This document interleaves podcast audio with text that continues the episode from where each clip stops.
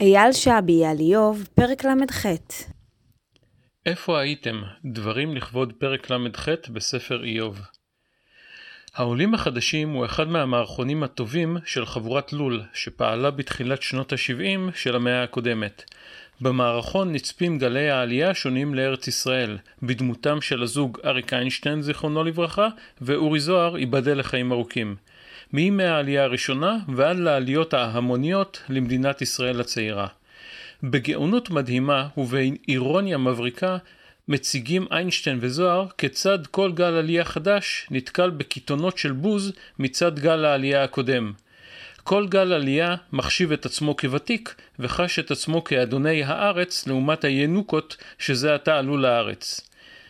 גל העלייה האחרון במערכון, שהגיע מגרוזיה, גיאורגיה של היום זוכה לקבל קריאות גנאי מכל קודמיו גם יחד, והשאלה שנזרקת כלפי העולים החדשים שוב ושוב בקטע זה היא איפה הייתם?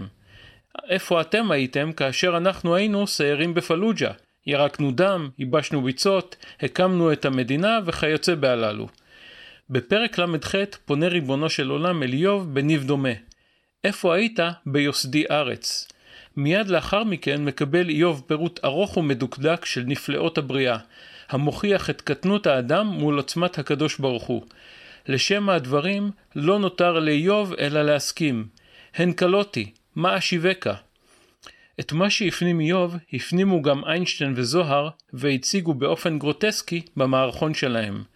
אני יכול להיות אלוף העולם, מלח הארץ, דור המייסדים, הוגה ומקים, ומה לא, אך עליי לזכור, אני רק בן אדם.